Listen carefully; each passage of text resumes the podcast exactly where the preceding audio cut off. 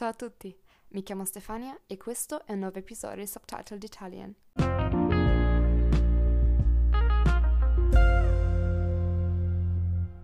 Buongiorno a tutti e bentornati ad un nuovo episodio di Subtitled Italian.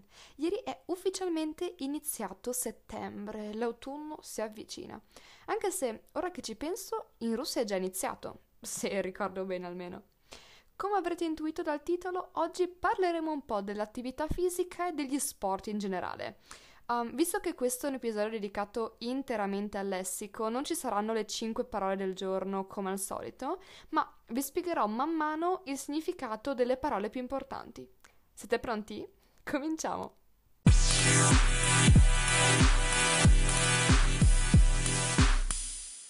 Sicuramente le prime due parole che dovete conoscere quando parlate dell'attività fisica sono le seguenti: pigrone o pigro e sportivo. Prendiamo me come esempio. Io sono una persona molto pigra, nel senso che eh, non mi piace fare sforzi troppo intensi, non mi piace far fatica.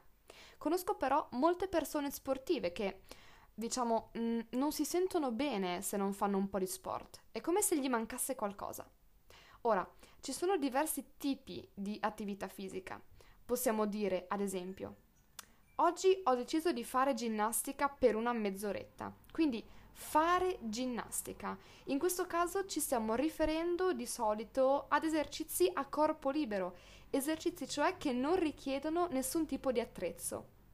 Ma che cos'è un attrezzo? È qualsiasi tipo di strumento che viene usato mentre facciamo gli esercizi. Un'altra espressione è fare palestra. In questo caso invece intendiamo che andiamo a fare attività fisica in un luogo dove ci sono anche attrezzi, come ad esempio la panca, il tapirulan, l'ellittica, i pesi. Se invece diciamo fare sport, stiamo utilizzando un'espressione generica. Concludiamo con l'espressione fare allenamento oppure allenarsi. In questo caso significa che state facendo dello sport, ma perché prima o poi dovrete fare una gara. Molto spesso c'è anche un allenatore che segue e aiuta chi si sta allenando. Andiamo ora più nello specifico e vediamo che tipi di attività fisica possiamo fare. A molti piace andare a correre, ma alcuni preferiscono dire che vanno a fare jogging. Se andate a fare jogging significa sì che andate a correre, ma che correte lentamente e sempre con la stessa andatura. Ecco, uh, io ho iniziato a fare jogging perché volevo fare un po' più di cardio. Con questa parola mi riferisco a tutte quelle attività come la corsa, le camminate e l'aerobica, dove non si lavora sulla forza, ma sulla resistenza. Sono ottimi modi per bruciare molte calorie anche dopo aver smesso di fare sport. Se c'è una cosa che odio, invece, è andare in bici. È così stancante e faticoso, soprattutto in salita, ad esempio quando si va in bici in montagna. Eppure a molti piace, come a mio papà. Ogni domenica si fa un giro in bici in montagna di almeno un'ora e mezza. Torna sempre a casa esausto, molto stanco, ma soddisfatto. Ma passiamo ora a qualcosa che attrae soprattutto gli uomini, i pesi. Fare pesi o fare sollevamento pesi significa sollevare, alzare molti chili usando i cosiddetti manubri. È uno sport talmente popolare che ci sono dei veri e propri campionati, delle gare ad esso dedicate.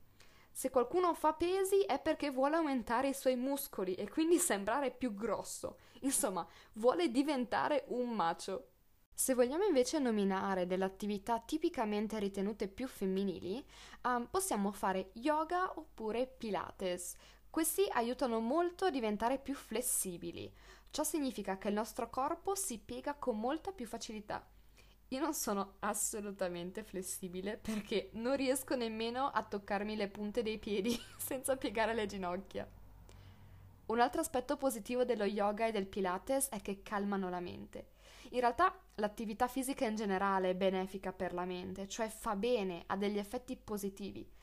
Credo che però questo sia ancora più evidente nello yoga perché ti richiede un tipo di concentrazione diverso, speciale. Ho provato a fare yoga qualche mese fa durante la quarantena, ma purtroppo non mi attira, forse perché i movimenti sono troppo lenti e quindi dopo un po' mi annoio. Ai ragazzi più giovani piace molto giocare a pallone a calcio, um, oppure a basket. Alcuni lo fanno solo per divertimento con gli amici, magari in qualche parchetto pubblico. Esistono però eh, delle vere e proprie squadre, anche per bambini. A parer mio è molto utile che i bambini e i ragazzi facciano questi tipi di sport di squadra, perché li aiutano non solo dal punto di vista fisico, ma anche a livello relazionale. Possono imparare così a cooperare con gli altri, a comunicare meglio tra di loro mh, mm, ad assumersi le proprie responsabilità durante una partita, durante un match. Questa cosa manca in altri sport o in attività come la palestra. Poi naturalmente ci sono un'infinità di attività che si possono fare, quindi non le elencherò tutte. Vi spiegherò invece come dire quanto spesso fate una certa attività. Partiamo dalla domanda. Certo, potreste dire quanto spesso vai in palestra? Però non è la domanda classica che vi farebbe un madrelingua italiano. Quello che vi sentirete dire nel 95% dei casi è quante volte vai in palestra? Oppure quante volte vai a correre? O ancora quante volte hai lezioni di yoga? Ovviamente intendiamo dire quante volte alla settimana, però non diciamo alla settimana perché per noi è ovvio. Cosa potete rispondere? Vediamo alcuni esempi. 3, quattro volte alla settimana.